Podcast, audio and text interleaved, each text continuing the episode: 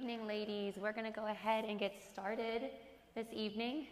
Um, first off, just as a note, you can tell that my voice is not quite there this evening. So we're going to keep the volume up high so you guys can hear me. Um, and please um, just forgive me if I have a coughing fit and I have to stop for a minute. Um, but this is actually the best it has sounded all day, so that's a good thing. Um, I've made it here.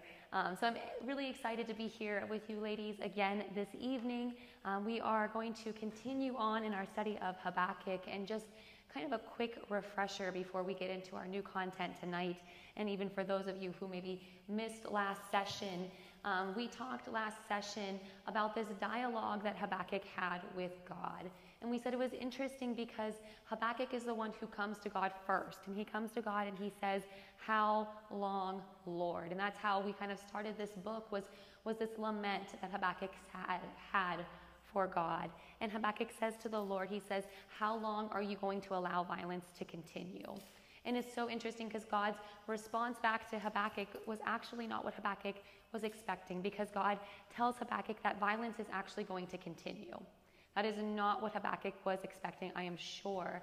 But God says it's going to continue. In fact, God tells Habakkuk that he is raising up a army, a massive army, the Babylonians, and they are going to come and they are going to instill judgment on the people of Judah. And so, not surprisingly, Habakkuk comes back to the Lord a second time and he has some more complaints for the Lord. And you probably remember that. His first complaint was, How can you use such an evil, a greater evil, to judge us. So even though we're evil, they're far more greater. How can you do that, Lord?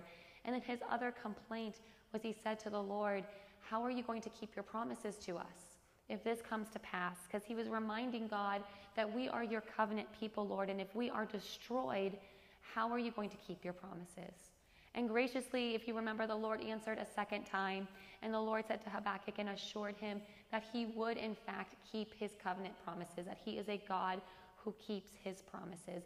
And he told Habakkuk that beautiful message that he told Habakkuk to write on stone, on a tablet, if you remember that. He said that the righteous will live by faith. And he also assured Habakkuk in that dialogue that he was, in fact, going to bring judgment to the Babylonians as well. And that is kind of where we end ended last week and then we come to chapter 3. And the beautiful thing about chapter 3 is this is going to be a beautiful song.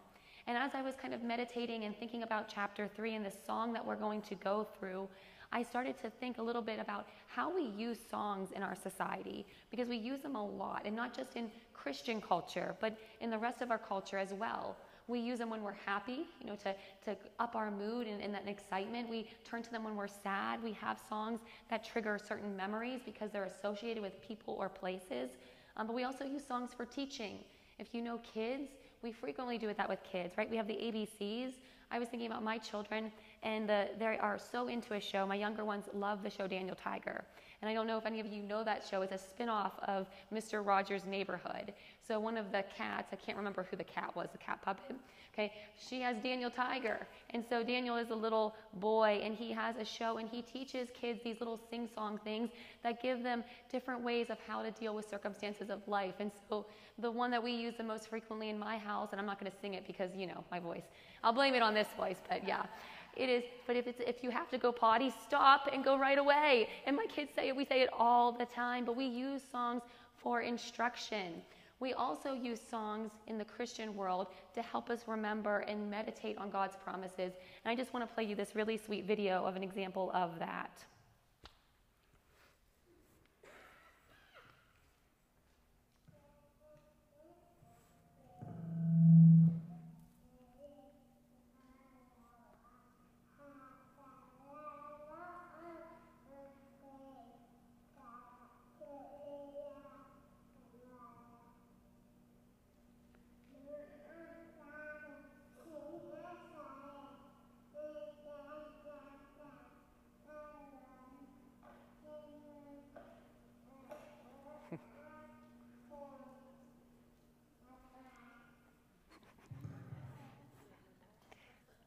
Can anyone tell me that song?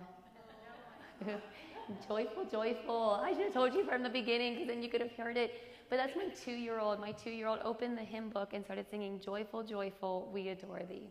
And it's so precious, isn't it? And it's cute. It's precious because it's cute, but deeper than that. It's precious because those are deep theological truths that that two year old is singing.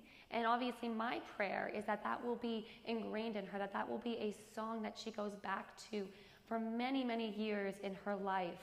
But it is a beautiful example of song and how, as Christians, we can use song to meditate on who God is and his principles. And so that's what we're going to see Habakkuk do today. We're going to see this beautiful psalm of submission. And what I love about this song that Habakkuk is going to sing is that it doesn't put a neat little bow on the book of Habakkuk.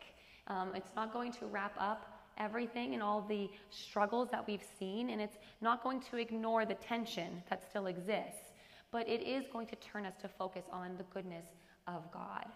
And so we're going to listen to this st- song tonight, and we're going to see that Habakkuk hasn't received the answer that he wanted, but God still hasn't been proven to be unfaithful. Habakkuk is now just going to adjust our thoughts to um, who God is. He's going to remind us that God does not change, but He can change us. We heard last week that the righteous will live by faith, and that this important message was to be carved in stone. And now we're going to see that Habakkuk is going to use this song to further carve that message into our hearts as well.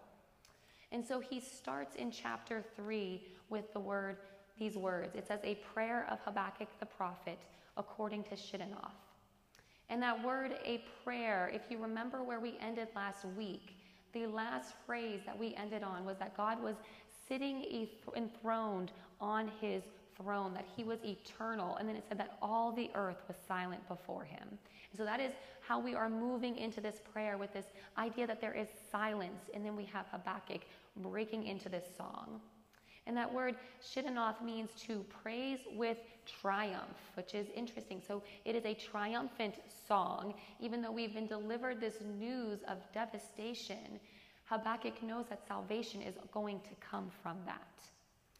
This chapter of Habakkuk would have been used separately from the actual book. It was actually used in corporate worship for the people of Israel. And so there's actually been a lot of debate about whether or not this was completely separate from the book or part of it as well. But most scholars agree that this is probably chapter three of Habakkuk, but it was also used for corporate worship. And so we can think about this as Habakkuk writing this for people, knowing that as they were going to face this immense destruction and devastation, that they were going to need a song of encouragement to remember who God is. And so he then jumps into chapter 2 and continues, and he says, O Lord, I have heard the report of you, and your work, O Lord, do I fear. If you remember in chapter 1, Habakkuk had said, or God had told Habakkuk that he was doing a work in Habakkuk's day that Habakkuk would not believe, even if God told him. So you remember that? So now Habakkuk is saying, Lord, that work that you're doing, I believe it now. In fact, he says he fears it. But this isn't like a fear of that we would think of. This is kind of an awestruck fear. This is a holy fear.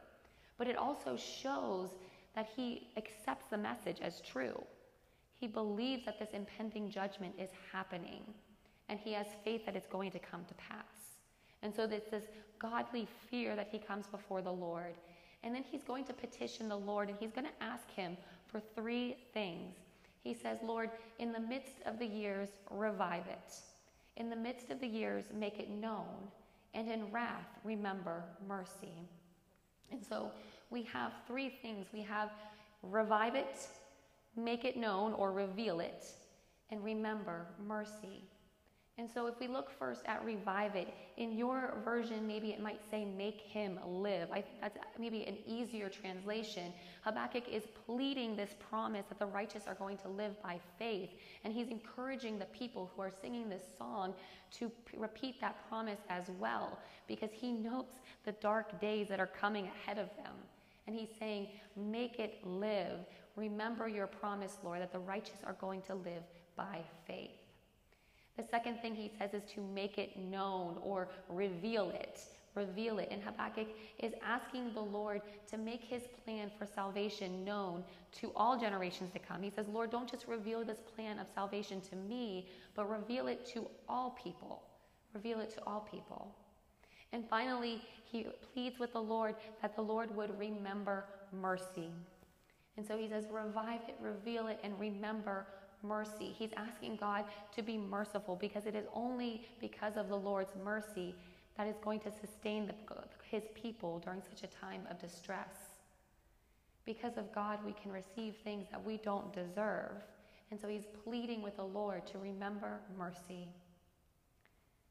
And so Habakkuk starts with this petition, and then he's going to move us into this beautiful section where he's going to ask God's people to do two things. He's going to say, Remember what God has already done in the past.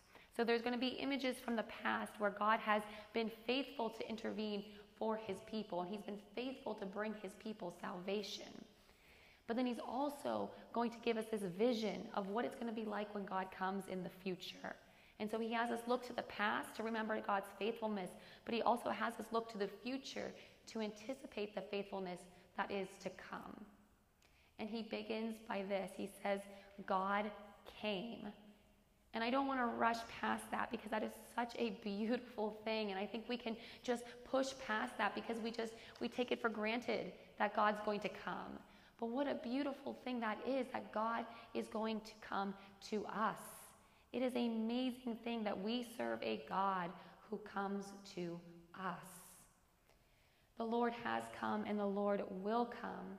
In Habakkuk 2 3, we were told to wait because it would surely come to pass. And Habakkuk is telling the people that you need to hold fast to that hope because it is going to come and God is going to work his way toward his people.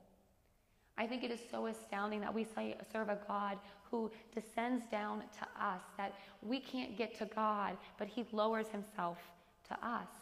We've seen that when God comes down to Mount Sinai to deliver the Ten Commandments and the law to Moses. And of course, we've seen that when Jesus became flesh incarnate and dwelt among us, we serve a God who comes. And of course, we know that there's going to be a day when Jesus returns and comes to us again. And so Habakkuk is reminding the people that God is a God who comes to his people. He continues and says, God came from Teman and the Holy One from Mount Paran. These places were actually the boundaries of the wilderness that the Israelites wandered through for those 40 years. And so they serve as that boundary, and it's like God is coming from there, and it is this image of God coming from there and moving towards his people, towards salvation. It's like what he did in the wilderness with the Israelites as he went before them in the cloud and the pillar of, of um, light and he's moving with his people and moving them towards the promised land. And of course, we know that this is a different promised land. This is an eternal resting place for his people that God is moving towards now. And it says, His splendor covered the heavens, and the earth was full of his praise. His brightness was like the light, and rays flashed from his hand, and there he veiled his power we're going to begin to see this vision that Habakkuk has, and it's called a theophany. A theophany is a visual manifestation of God. And so it is a representation of what God is like, and it gives us as humans a way to picture God in his glory. We've seen this in a couple places in the Bible. Um, and so, a couple examples of this are in Exodus 19, when God appears to um, the people of, um, the, when God appears to the Israelites on Mount Sinai, and he comes down in a cloud and thunder and lightning. That is a manifestation of God and his power. We also see it in Isaiah when God appears to Isaiah on his throne, and he is surrounded by the cherubim and seraphim. And we see it in, in Exodus 34 when God appears to Moses, and Moses' face is lit up with the radiance of God. And it shows so much glory that the people of Israel are afraid to look at Moses. These are all theophanies, and that's what Habakkuk is showing us now is this representation of what it will look like when God will come. But these past manifestations are a very limited anticipation of this final theophany of God, when the Son of Man is going to descend from the clouds and every eye will behold him. These are just a limited glimpse of what that will be like. And so Habakkuk tells us that when God comes, he's going to move forward across the earth and light is going to flash from his hands like rays. So we get this idea of the Lord radiating this brilliant light and it's originating from his hands, which gives us this glimpse that his hands are going to be used to perform acts of judgment for his people. It shows that he is ready to act. And this image of light is, should not be really unfamiliar to us. We've seen God depicted in terms of light before. Um, a couple examples in 1 Timothy, we're told that God dwells in unapproachable light. And in 1 John, we're told that God is light. And so we just see now a continuance of that theme as the Lord is coming to judge the earth and save his people. Habakkuk continues with this course of the Lord and these steps as he goes on in verse 5. He says, Before him went pestilence, and plague followed at his heels. It's so interesting to think that as God is stepping through the earth as he advances, it's like there's this path of destruction that is coming from behind him. It gives us this image that with each footstep, further destruction is coming, which might seem like the opposite of salvation, but it's this idea that salvation is going to come through judgment. And that is a continual theme. It is the same thing that God told Habakkuk is going to happen when the Babylonian Empire invades he says, yes, destruction is going to come. There is going to be judgment, but there will be salvation. The righteous will live by faith. It is the same thing that happened with Jesus on the cross. Salvation came through judgment. He goes on in verse 6 and says that God, He stood and measured the earth. He looked and shook the nations. Then the eternal mountains were scattered, and the everlasting hills sank low. His were the everlasting ways we get this picture of God coming and he arrives and he stands and he takes note of all of his creation. And then we see that the mountains are lower, they scatter, the hills sink low. These are structures that we think of as being eternal, immovable, right? But God is eternal. And so it's this beautiful contrast between God and his creation that even these things that we think of as immovable, God can move. It goes on to say, I saw the tents of Cushan in affliction, the curtains of the land of Midian did tremble. These are two very oppressive nations. And so Habakkuk is envisioning these oppressive kingdoms quaking and trembling before the Lord. But Habakkuk knows that he has a citizenship in an eternal kingdom he can confidently approach the throne of grace where these powerful nations cannot. They quake and tremble. And so, again, this theme that the righteous will live by faith. Habakkuk goes on and says, Was your wrath against the rivers, O Lord? Was your anger against the rivers, or your indignation against the sea? When you rode on your horses, on your chariot of salvation? It seems kind of strange, and you might be thinking, like, why is God so angry at the rivers? Um, and it's not that he's angry at the rivers, but the rivers and seas were often territorial um, divisions in land. And so, if you think about the Israelites' journey through the desert, when they crossed a river, God had to make a way for his people to push them closer to salvation, to get them closer to the promised land. We saw it with the Red Sea, and we also saw it with the Jordan River. And so here God is enacting wrath and judgment against the rivers in a way of getting his people closer to salvation. And then we have this image of God on a chariot of salvation. And we're going to begin to see God depicted as a mighty warrior who is going to ride forth and conquer his enemies.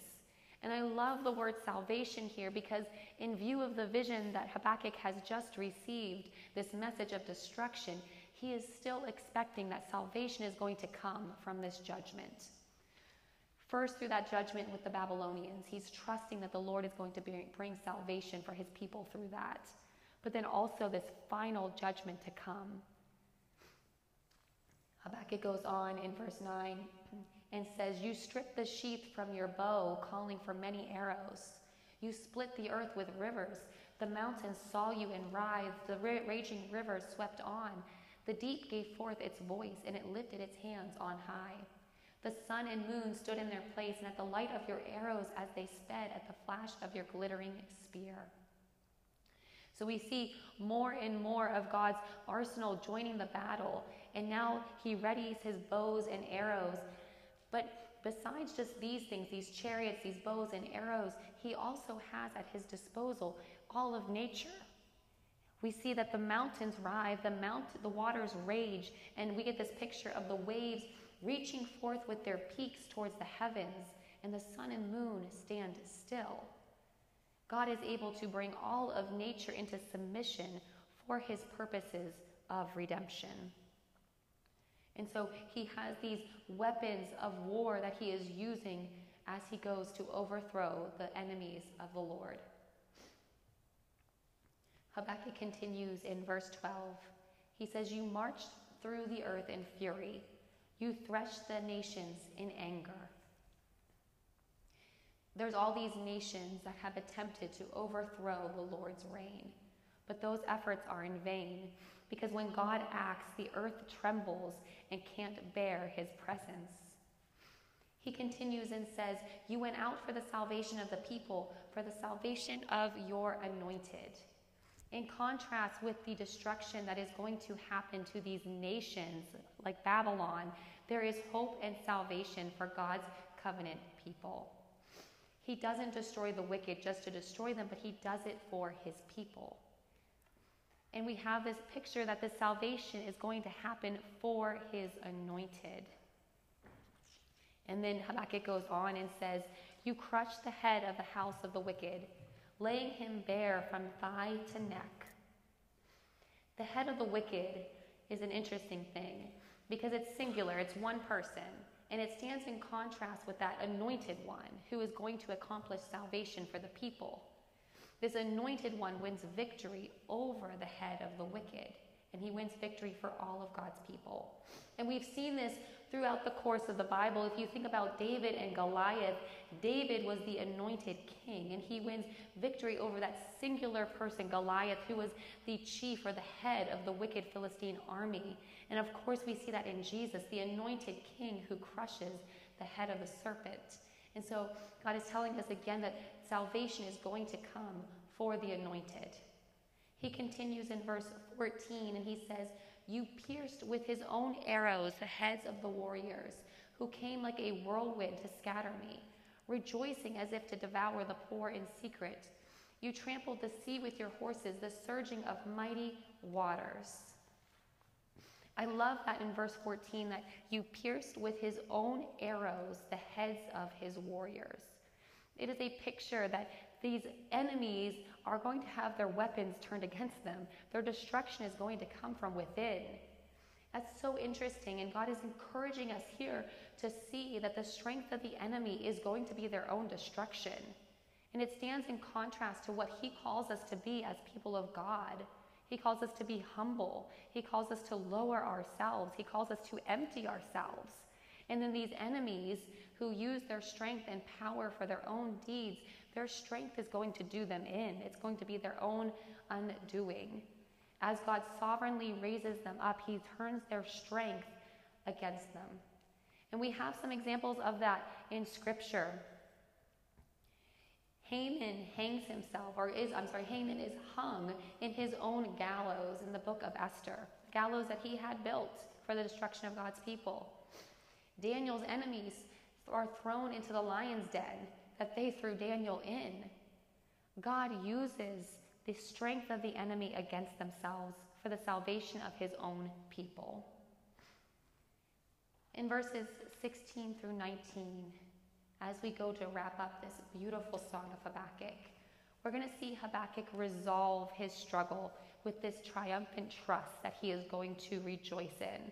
And we're going to see this in three parts that he's going to respond to this. First thing he's going to do is he's going to respond to the Lord in stunned awe. He will respond to the Lord in stunned awe. He begins by saying, I hear and my body trembles. that I hear is so interesting because he began by saying that he wanted to hear the report of the Lord concerning the things that he was going to bring in front of him. And now he's saying, I've heard it, Lord. I've heard what you've said. And he's having this physical response to it. He says, My body trembles, my lips quiver at the sound, rottenness enters into my bones, and my legs tremble beneath me. This is a physical response to this judgment that he sees as coming. And we should really honor his sensitivity to this and this reaction because what he has heard is a terrible judgment. He is showing again this godly fear. But if you place yourself in the shoes of Habakkuk, he is knowing that there is an army who is going to come to destroy him and his people. Habakkuk was probably a pretty prominent member of the Jewish society. And as a person who was a prophet, he was the head of his people. He was looked at as a spokesperson for the Israelites. And so when this army comes in, Habakkuk knows that things probably aren't going to go well for him. Things probably aren't going to go well for his family. And so his reaction, his fear, is a just reaction. He knows that what is waiting for him is probably death at this point. But he continues and says, Yet I will quietly wait for the day of trouble to come upon the people who invade us. He, resol- he resolves to quietly wait for this assault of invading armies. He knows that deliverance is certain, but it's only going to come after this judgment. We've seen a similar attitude in Jesus in the book of Luke. Jesus was, we're told that Jesus, when he was in the Garden of Gethsemane, had drops of blood coming down his head like sweat as he was agonizing over the judgment that was to come. Jesus, of all people, knew the assurance of what was going to happen. He knew that his deliverance was certain. He knew that he could trust the Lord with the outcome of what was to come. But still, he was overwhelmed by the realities of the agonies he was going to have to endure. And Habakkuk is no different as he waits for this as well. Habakkuk continues in verse 17 with his second thing that he recognizes. He's going to next recognize the loss of what's about to occur. He recognizes the loss.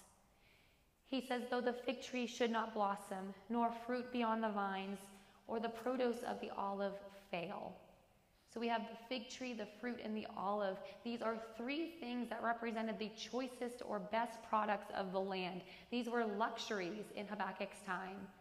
And then he goes on and says, And the fields produce, the fields yield no fruit, the flock be cut off from the fold, and there be no herd in the stalls. And so then we have the fields, the flock, and the herd. These represent necessities of meat and bread and milk. And so Habakkuk is saying, even if I lose all the luxuries, even if we lose all the necessities, that he still believes. This is that even if statement that we've been talking about, that even if all of these things fail, he knows that he will be okay because his existence isn't dependent upon anything but the Lord. He continues with his last thing that he's going to do. He's going to resolve to joyfully trust. He resolves to joyfully trust. And he does this beginning in verse 18. He says, Even if all of those things happen, even if those things fail, yet I will rejoice in the Lord. I will take joy in the God of my salvation. Habakkuk rejoices not because of his goodness, not because of the weakness of his enemies, but because of his covenant relationship with the Lord. He knows this is something that can never be stripped away from him. And we see this in Romans 8:38 when we're told, "For I am sure that neither death nor life, nor angels nor rulers, no things present nor things to come, nor powers nor heights nor depths, nor anything else in all of creation will be able to separate us from the love of God in Christ Jesus our Lord." That is an echo of what Habakkuk says here that even if all of that is stripped away, that he has confidence in God. He will take joy in the God of his salvation. He goes on in verse 19 and he says, God the Lord is my strength. He makes my feet like the deer and he makes me tread on my high places. He's saying here this beautiful thought that not only does God allow him to endure hardship, but he's going to give him the vitality to tread on high places. He's saying, God, you're not just going to allow me to get through this, you're going to allow me to soar through this. The heights of the earth will be the possession of God's people. And we see here this fulfillment of this idea that the righteous are going to live by faith. Despite the certainty of exile, despite destruction, despite even the certainty of his own death, Habakkuk continues to trust and he says, Lord, you're not just going to enable me to endure this, but you're going to allow me to tread on high places. And I'm sure that Habakkuk didn't quite understand what he was saying. He didn't understand how that could be true.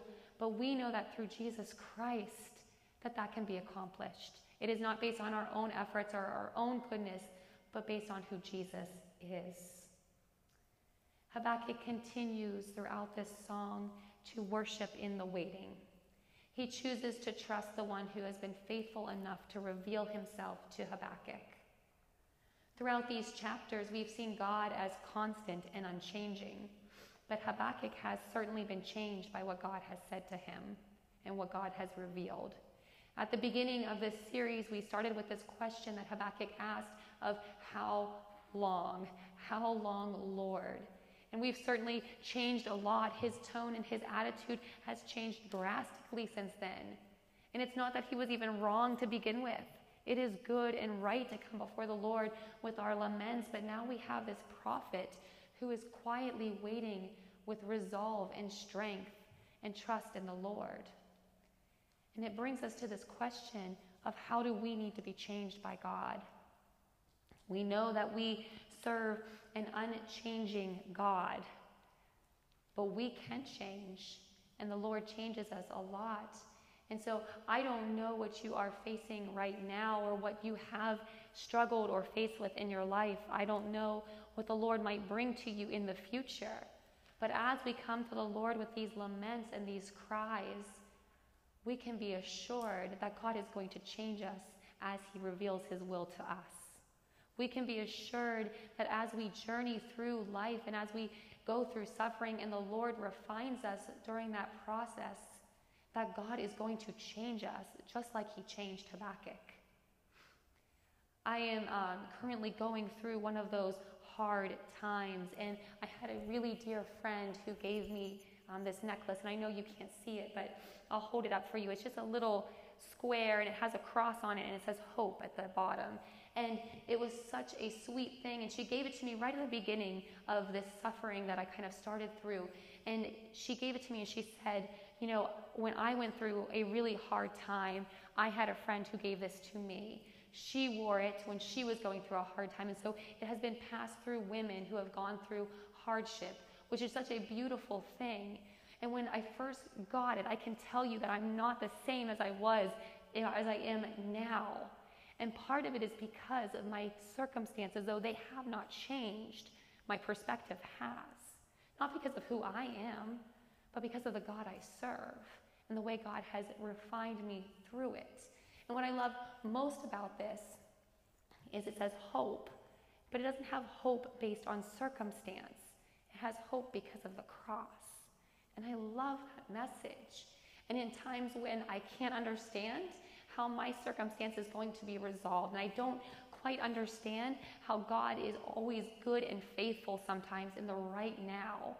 I sometimes I can go to this and touch it and feel it and know that God is faithful, not because of what is going on around me, but because that is who He is. And that is the message of Habakkuk. It is this promise of an unchanging, faithful God that even when you can't see a way through your circumstance, that you can be assured that God will remain faithful to fulfill his promises. If you would bow your heads with me, we're going to go ahead and pray. Heavenly Father, God, I thank you so much for this beautiful book. I thank you, Lord, for the wisdom and the truth that is packed into these three chapters, for the way that you revealed yourself to Habakkuk and at the same time reveal yourself to us as well. We thank you, Lord, for your graciousness that we can come to you with our complaints and our laments, that we can come to you with our struggles and our hardships, and that you not only hear them, but you gently move us towards righteousness. You gently remind us of who you are, and you remind us of what you are going to do. And Lord, we thank you for the hope that we have because of Jesus. We thank you that no matter what our circumstances are on earth, we can have that eternal hope because of the work that Jesus did on the cross. We pray this, Lord, in the name of Jesus. Amen.